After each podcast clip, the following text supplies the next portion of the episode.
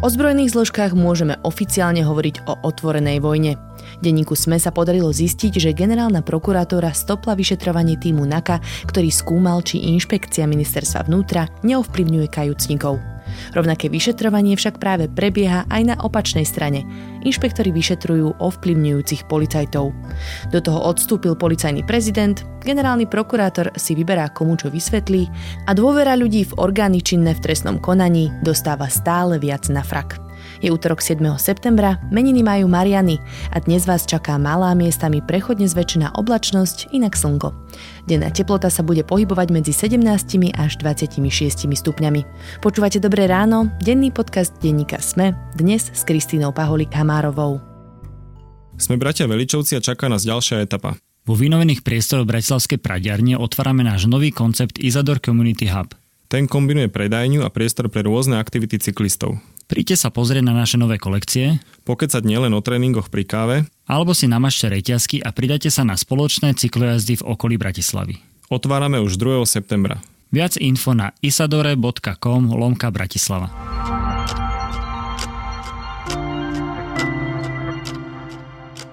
Začneme krátkým prehľadom správ.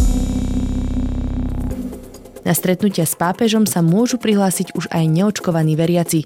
Musia však mať test alebo potvrdenie o prekonaní covidu. Plne očkovaní budú mať však vlastné vstupy aj sektory. Vo veku 88 rokov zomrel francúzsky herec Jean-Paul Belmondo. Podľa jeho právnika odišiel pokojne. Hviezda 60. a 70. rokov sa preslávila úlohami vo filmoch Na konci s dychom, Bedári či Muž z Ria pondelok sa začal súd s bývalým generálnym prokurátorom Dobroslavom Trnkom. Je obžalovaný v kauze nahrávky z odpočúvacej operácie Gorila, ktorú u seba ukrýval 7 rokov. Na súde vyhlásil, že je nevinný. Proces pokračuje aj dnes. Slovensko sa na svetovej výstave Expo 2020 v Dubaji predstaví s autobusom a autom na vodíkový pohon so špeciálnymi nízkotlakovými nádržami. Podľa ministra hospodárstva tak ukážeme, že nie sme len montážnou dielňou na auta. Expo v Emirátoch sa začína 1. oktobra. Viac aktuálnych správ nájdete na Sme.sk alebo v mobilnej aplikácii Denníka Sme.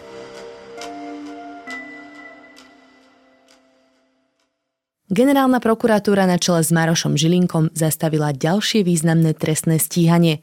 A to ešte predtým, ako sme minulý útorok dvíhali obočie nad prepustením Vladimíra Pčolinského a ďalšími zrušeniami obvinení. Deník Sme cez Infozákon zistil, že generálna prokuratúra stopla tým NAKA z vyšetrovania tzv. antitímu inšpekčnej služby ministerstva vnútra. Obe skupiny sa totiž vzájomne vyšetrujú z podozrenia na ovplyvňovanie kajúcnikov a ani jeden zjavne nechce ťahať za kratší koniec. V ozbrojených zložkách tak môžeme hovoriť o otvorenej vojne, kam smeruje, som sa pýtala redaktora denníka SME, Romana Cuprika. Je podpísaný pod rozhodnutím v prípade Vladimíra Pčolinského povedal, že nemal inú možnosť len to zrušiť. Podľa neho vyšetrovateľ a prokurátor konali nezákonne, spravili procesné chyby a chýbali aj dôkazy. Bolo to založené na výpovediach dvoch kajúcnikov. Orgány činné v trestnom konaní sa snažili aby e, podopreli... Roman, minulý týždeň nás v útorok v redakcii značne šokovali informácie o prepustení Vladimíra Pčolinského a teda zrušení jeho obvinení z korupcie a takisto námestník generálneho prokurátora Jozef Kandera vtedy zrušil aj obvinenie Jaroslavovi Haščákovi z Penty, Zoroslavovi Kolárovi, v ten deň odstúpil aj policajný prezident Kovařík. A my sme presne takto deň pred dňom ústavy a na konci prázdnin mali pocit, že všetko je zle a že nič nefunguje v tejto krajine. A to vôbec nebolo všetko. Čo sa ti teda podarilo ešte zistiť z tohto? Tak e, nám sa podarilo zistiť, že ešte týždeň pred týmito udalosťami generálna prokuratúra, konkrétne opäť tento pán Kandera ako námestník generálneho prokurátora zrušil ešte jedno veľmi zaujímavé trestné stíhanie, ktoré smerovalo proti ľuďom na inšpekcii ministerstva vnútra a SIS. Čo to znamená? O aké vyšetrovanie išlo? To vyšetrovanie sa týkalo podozrení z toho, že SIS pred rokom, tiež to bolo leto 2020, oslovilo niektorých príslušníkov inšpekcie ministerstva vnútra s tým, aby zmanipulovali výpovede kajúcnikov proti vyšetrovateľom NAKA, konkrétne týmu Očistec. Čiže je to vlastne úplne opačný prípad, ako doteraz poznáme tú kauzu kajúcnikov, kde sú naopak podozriví vyšetrovateľia NAKA, že manipulovali výpovede kajúcnikov, aby takto mohli dostať e, rôznych vplyvných ľudí do väzby. Uh-huh. Čiže existujú dve strany vyšetrovateľia NAKA v týme Očistec, na druhej strane je to inšpekcia a tzv. antitým, ktorý mal na starosti vyšetrovanie práve týchto vyšetrovateľov NAKA a obidvaja vzájomne sa vyšetrujú z ovplyvňovania kajúcnikov. Rozumiem? Áno, ako keby obe skupiny hovorili, že to isté, že to nie my, ale to tá druhá strana. No a teda, keď to vyšetrovanie malo nejaký zmysel, prečo to Kandera zastavil, teda námestník generálnej prokuratúry? On im tam vyčítal množstvo nedostatkov mal také formálne nejaké výčitky, že neboli úplne dodržané všetky postupy, nesedeli im tam dátumy, tuším, že im tam nesedelo ani policajné oddelenie, ktoré to malo vyšetrovať a také drobnejšie veci. A potom akože druhá polka tých výčitiek sa týkala toho, že to vyšetrovanie vraj bolo postavené jednak na dôkazoch, ktoré s tou kauzou až tak nesúviseli a jednak, že celkovo bolo veľmi také vágne, že taká tá známa veta, že bližšie nestotožnené osoby na nestotožnenom mieste mm. v neznámy čas mali robiť nestotožnené činy a podobne, čiže takto sa teda akože nemalo by začínať to trestné stíhanie. Ten protiargument by ale bol, že keď chce policia stíhať tak akože tak závažnú kauzu, aj veľmi citlivú, keď tam vystupujú osoby s väzbami na SIS, tak je logické, že asi to nemôže byť úplne konkrétne častokrát. Hej. Čiže je to taká tiež právnická otázka, že kde je to vyšetrovanie ešte účelné a kde už je to že proste príliš vágne, keď to takto naformujú. Je to vôbec bežné, že vyšetrovateľia NAKA, teda kriminálnej agentúry, vyšetrujú iných policajných príslušníkov, ktorí sú v takom týme, ktorý je práve že špecializovaný na vyšetrovanie vo zbrojných zložkách? Že to vice verza, je to bežné? No, kto iný lebo na to, aby stíhanie policajtov a príslušníkov iných eh, bezpečnostných zborov, tak je tu tá inšpekcia. No ale kto by mal stiahať inšpekciu, tak väčšinou to robí NAKA, to sa dialo napríklad aj keď obvinili bývalého šéfa inšpekcie Sabola. Oni ho vtedy obvinili za branie úplatkov, darov a vynášanie rôznych nejakých informácií z vyšetrovania a tiež to bola práve NAKA, pretože je logické, že nebudú inšpektori vyšetrovať svojich vlastných kolegov. A vtedy sa to robí tak, na to je nejaký právnický postup, že ten dozorový prokurátor si musí vyžiadať súhlas od šéfa tejto inšpekcie a s týmto súhlasom on potom príde za tými vyšetrovateľmi NAKA a poviem, tak už môžete akože stíhať takýchto ľudí. Je toto teda normálne, do akej situácie sme sa dostali, že vyšetrovateľia vyšetrujú vyšetrovateľov a opačne, že sú to dve skupinky v rámci ozbrojených zložiek, ktoré by sa asi podľa mňa teda mali venovať viacej možno nejakému vonkajšiemu vyšetrovaniu, ale teraz sú to také prekáračky medzi týmito dvoma skupinkami. Je to podľa teba normálne? Tak normálne to nie je ani náhodou. Dokonca ja som tu viackrát podcastov bol zdržanlivý v tom, že aby sme to nenazývali vojnou policajtov, ale teraz už si neviem ani predstaviť, že ako inak sa to dá nazvať e, ako minimálne súbojom týchto dvoch tímov. Lebo keď už, už to nie je len o nejakých administratívnych úkonoch, oni si kedysi vyčítali, že nechcú nám odovzdať spisy a my musíme potom urobiť raziu a oni zase podajú námietku zaujatosti a také tie formálne akože naprieky, uh-huh. ale teraz je to už o tom, že tie dva týmy sa navzájom stíhajú za to isté. Navzájom si vyčítajú to isté, že to nie my sme manipulovali kajúcnikmi, ale vy ste manipulovali kajúcnikmi. Takže je tu no, súboj týchto dvoch tímov, že o tom, že kto má pravdu v tej istej veci. Lebo tými kajúcnikmi sa manipulovalo, to už dneska sa minimálne jeden z nich k tomu priznal, druhý je odpočutý, ako sa k tomu priznáva. A nechcem tým teda akože hovoriť, že všetky tie trestné stíhania sú zmanipulované, hej, tie ich výpovede sa skôr týkali takých menej závažných kauz, ale, ale je fakt, že nejakými výpovediami sa to manipulovalo a je otázka, že kto je za to zodpovedný. No a kto je teda za to zodpovedný? Lebo je zaujímavé, že pri týchto vzájomných súbojoch už padajú hlavy a to konkrétne šéfka alebo tá líderka vyšetrovacieho týmu, antitímu zo strany inšpekcie Diana Santusová už bola odvolaná zo svojej funkcie. Môžeme sa dokonca rozprávať aj o tom, že riaditeľ policie Peter Kovařík tiež svojím spôsobom odišiel práve preto, že tam existovali konflikty medzi týmito dvoma skupinkami. Čiže kde to skončí? No na to je ťažká odpoveď, pretože my zatiaľ nevidíme do toho, čo sa tam úplne deje. Je celkom možné, že aj tí vyšetrovatelia pracujú s vedomím, že ten druhý tím bude mať v nejakom momente prístup k informáciám, ktoré oni majú. A vidíme to vlastne na vyjadreniach aj šéfky toho antitímu Diany Santusovej, ale aj na vyjadreniach e, alebo aspoň tom správaní ľudí z očistca, že oni sa veľmi boja, aby tá druhá strana nezistila, že čo oni vedia.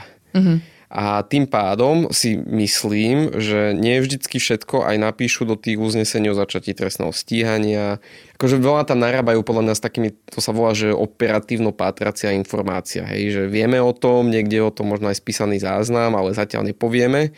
A mám taký dojem, že tam sa veľa vecí ešte akože vyvrbí a, a je preto ťažké povedať, že kto z nich má pravdu a toto ukáže len normálne poctivé vyšetrovanie pod dozorom poctivých prokurátorov. Inak sa to nedozvieme, akože môžeme tu špekulovať do nekonečna, ale musí tam prebehnúť akože nejaký normálny proces výsluchu svetkov, zhodnotenia dôkazov a potom by mal byť z toho nejaký záver. A hlavne veľmi dúfam, že nebudú robiť tajnosti a že potom ten záver sa aj nejak tá verejnosť dozvie, aby sme si mohli urobiť názor, že čo sa tu vlastne od začiatku roka dialo. No a toto rozhodnutie Jozefa Kanderu z generálnej prokuratúry je ako keby taký krok späť, pretože vlastne pozastavil to trestné stíhanie na základe paragrafu 363. V rovnakom paragrafe, ako bolo zastavené stíhanie aj Vladimira Pčolinského a tak ďalej, tak ďalej, takže sa to už nedá zvrátiť. Ono to, ja, ja ti do toho skočím, že ono sa to nedá, akože dá sa to zvrátiť jednak on môže to rozhodnutie zrušiť do 6 mesiacov, jednak ak sú vo veci nové dôkazy, alebo není to úplne tak, že by už to bol úplný koniec, ale pravdepodobne je, lebo on keď vydá to uznesenie kde napíše aj svoje názory napríklad na dôkazy, hej, že tá dôkazná situácia je zlá, alebo tie dôkazy sú nepoužiteľné, alebo to vyšetrovanie ste začali na zlom základe, tak oni sa musia riadiť aj tým, čo on tam napíše. To nie, len, nie, nie že sa riadia len tým, že je zastavené stiahne, uh-huh. ale keď už ho chcú začať znovu, tak musia akože brať tie výčitky do, do úvahy. Čiže povedzme, viem si predstaviť, že keby to stíhanie začali na niečom úplne novom, alebo by získali nejaký nový dôkaz, tak tedy to stíhanie môžu obnoviť. No ale kto je teda nad generálnou prokuratúrou, kto by mohol ešte o tom rozhodnúť? No tu je ten problém, že vlastne všetko, je, všetko to stojí len na rozhodovaní toho generálneho prokurátora alebo jeho námestníka, ak on sa z tej veci vylúčil. Takže v tomto máš pravdu, že je to do istej miery nezvratiteľný proces, lebo súčasná legislatíva je teraz taká, že on keď rozhodne, tak neexistuje nikto, kto by toto rozhodnutie mohol zrušiť alebo mu to vrátiť alebo niečo podobné. A koalícia momentálne rokuje, že ako túto situáciu vyriešiť, lebo a mne sa ako novinárovi teraz v posledných dňoch stáva, že ja sa opýtam nejakého naozaj odborníka z fachu, že čo si o tom myslí a on mi povie, že to je ťažké povedať, lebo ja nevidím do spisu. Uh-huh. A, ale už nikto neuvidí do toho spisu, keď to raz generálny prokurátor skončí. Čiže ani, ani keby niekto chcel to nejak nezávisle posúdiť, tak nemá šancu. Čiže je to veľmi taká asi zlá situácia, ktorá aj súhlasím, že by sa mala nejak toto vyriešiť. Navyše, ešte tam bola jedna zaujímavá vec. Podnet na zrušenie trestného stíhania podala na generálnu prokuratúru práve tá bývalá šéfka antitímu Diana Santusová. Je to podľa teba dôveryhodná osoba? Nebudem sa ako redaktor vyjadrovať, že kto je dôveryhodná alebo nedôveryhodná osoba. Ponúkli sme aj priestor na rozhovor, ktorý odmietla. Potom sme aj poslali otázky aj k tomuto prípadu. Tiež odmietla sa vyjadrovať. Ale poviem to tak, že aj z prostredia toho týmu očistec voči nej smerujú viaceré nejaké námietky a podozrenia. Týkajú sa toho, že ona mala mať veľmi blízky vzťah s jedným de facto svojim nadriadeným, s bývalým zástupcom šéfa inšpekcie, že sa stretávala s nejakými ľuďmi z SIS. Tie stretnutia ale neboli pracovné, respektíve je tam taký náznak, že to mohla byť práve táto kauza, že, že sa nechala ako keby nimi navádzať. Je tam také podozrenie, že ona odmieta postúpiť test poligrafom, kde by mohla vysvetliť tieto okolnosti lži. Čiže test lži. Test lži. S tým, že vraj teda už s tým až taký problém nemá, že v aktualitách mal rozhovor Roman Mikulec akurát dnes, keď nahráme tento podcast, kde hovoril, že ona je na dovolenke, tak možno, že už to je tá posledná vec, ktorá bráni, aby postúpila tento detektor lži. Čiže tam viacero ako keby výčitek voči nej. Ona niektoré z nich vysvetlila, k niektorým nechcela nejak veľa toho povedať a ešte sa uvidí, hej, ale sú tam nejaké podozrenia, čiže či je dôveryhodná alebo nie, tak to asi záleží najmä od nej a od toho, ako sa vyšetrovanie jej samej, ktoré prebieha v rámci tej inšpekcie, ako skončí. Ďalšou výčitkou, ktorá sa uvádzala v tom rozhodnutí o zrušení trestného stíhania, ktoré išlo z generálnej prokuratúry, bolo aj to, že vyšetrovateľom NAKA chýbalo opatrenie dozorového prokurátora. A tomuto celkom nerozumiem, pretože pokiaľ viem, tak za vyšetrovateľmi z NAKA, za týmom očistec, stojí špeciálny prokurátor Daniel Lipšic tak aký je tam tento konflikt? Kde mali problém? Tam nesedeli dátumy, že na to, aby mohli oni stíhať niekoho z inšpekcie, potrebovali toto opatrenie a na to, aby mohli dostať opatrenie, potrebujú vyjadrenie šéfa inšpekcie, to, čo som spomínal mm-hmm. na začiatku podcastu. No a o, toto vyjadrenie šéfa inšpekcie vraj prišlo až po začatí trestného stíhania, čo je problém, lebo to by malo prísť pred alebo v deň toho začatia. Čiže tak som nejak pochopil to uznesenie, ono sa tam vraj spomína dvakrát, to vyjadrenie šéfa inšpekcie, čiže je tam taká nezrovnalosť v dátumoch. Čiže nie je to opäť o nejakom konflikte alebo pokračujúcich sporoch medzi generálnym prokurátorom a špeciálnym prokurátorom? To si môžeme len domýšľať, do aké miery je toto ich nejaký osobný konflikt. Tam treba povedať pri týchto zastaveniach tých trestných stíhaní, že je momentálne veľká debata o tom, že na základe čoho je vôbec dôvodné zastaviť také trestné stíhanie, že keby sme si zobrali možno všetky veľké kauzy na Slovensku, tak vždycky tam nájdeme nejaké formálne nedostatky, niečo sa moc naťahovalo, niečo začalo neúplne normálne alebo v súlade s pravidlami a tak ďalej a tak ďalej. Asi by sme tie výčitky našli fakt, že pri všetkom. Známy bol tým Štefan Harabin, že rušil rôzne veľké kauzy na základe takýchto formálnych nedostatkov. A je otázka, že kedy už tie nedostatky sú tak závažné, že to celé stíhanie treba zrušiť. A je to bežné, že mm, špeciálny prokurátor Daniel Lipšic si sa zapojil vôbec do takéhoto trestného stíhania? Mm, je to, tak môže to urobiť, nemusí. On sám hovorí, že on chce byť aj aktívny prokurátor, ktorý si niektoré kauzy dozoruje a tuto si myslím, že je mu tá kauza veľmi blízka, lebo on sa toho týmu očistec zastáva od začiatku, no od začiatku, no, tak od začiatku leta možno. Od istej doby sám hovorí, že má potrebu trošku ten tým podržať kvôli tomu, že len tá druhá strana dostáva priestor, ktorá ho očierňuje a on to nevníma, že to je fér, takže jemu to zjavne tá celá tá téma veľmi blízka a a zrejme akože si chcel postražiť vyšetrovanie tejto konkrétnej veci. Ale generálnej prokuratúre to môže trošku prekážať svojím spôsobom. No ona aj vyčíta v tom uznesení, že, že nevidí dôvod, prečo on si to zobral k sebe. Že predpokladám, že oni mali asi na mysli, že by to mala dozorovať e, Krajská prokuratúra v Bratislave lenže jej šéf zase sa zastáva toho antitímu mm-hmm, na inšpekcii, takže možno aj to bol ten dôvod, prečo si to ten Lipšic chcel skôr zobrať pod seba, lebo sa obával, že, že tá Bratislavská prokuratúra to to možno stopí hneď na začiatku, ale to sú len také moje domnienky. No a teraz, ja som sa ťa pred nahrávaním teda pýtala, že kto sú tí dobrí a kto sú tí zlí. Na to asi nenájdeme úplnú odpoveď, ale dá sa hovoriť, že niekto z týchto dvoch skupiniek má navrh, alebo teda, že niekto je viacej dôveryhodný? Je to ťažké, no je, je to naozaj... Musíme si držať od toho odstup. Ja, ja chápem asi každého, kto chce vidieť veľké ryby, sedieť a po všetkom, čo sa tu dialo, chce, aby fakt bolo tej spravodlivosti učinené zadosť a, a pri niektorých ľuďoch je možno 99% Slovenska presvedčená, že to sú tí páchatelia.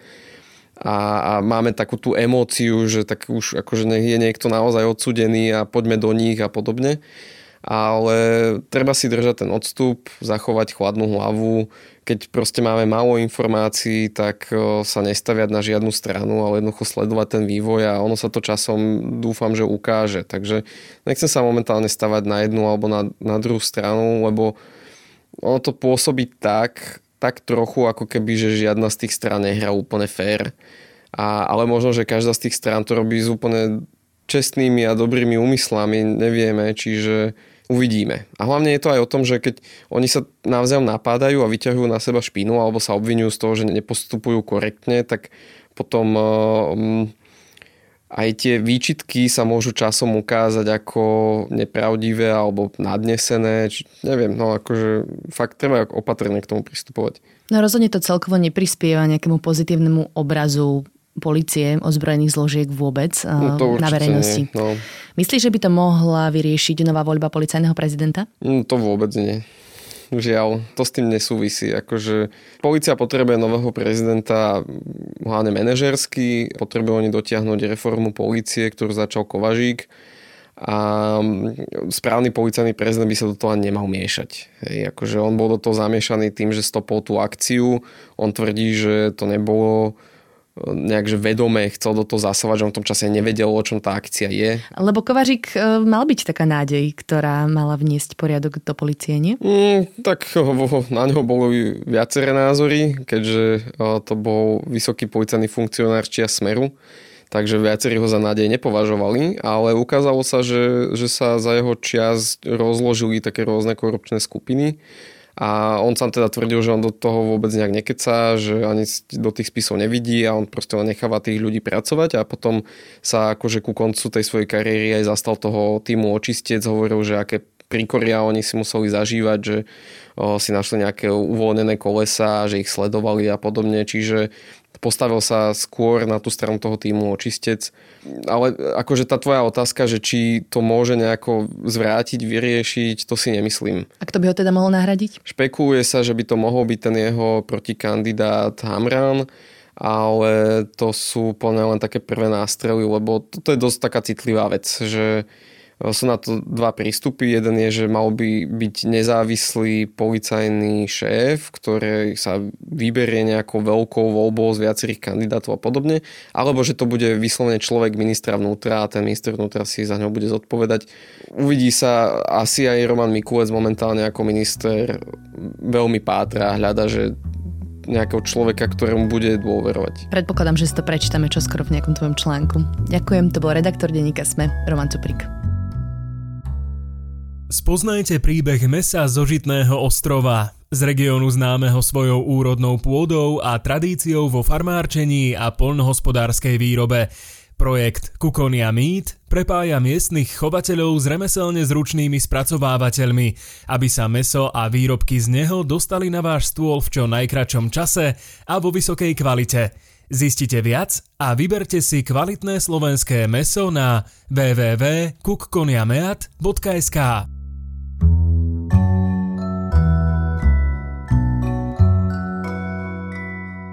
Školský rok sa už snáď úspešne začal a ak si dnes kúpite tlačenú verziu denníka SME, nájdete v nej plán prázdninových dní v prvom aj druhom polroku a praktický školský rozvrh. Hodí sa všetkým žiakom, žiačkám aj rodičom školopovinných detí. A okrem Dobrého rána si dnes môžete vypočuť aj filozofický podcast Pravidelná dávka, ktorý bude hovoriť o tzv. antropickom princípe. Počúvali ste Dobré ráno, denný podcast denníka SME s Kristinou Paholík Hamárovou. Tešíme sa na vás zajtra.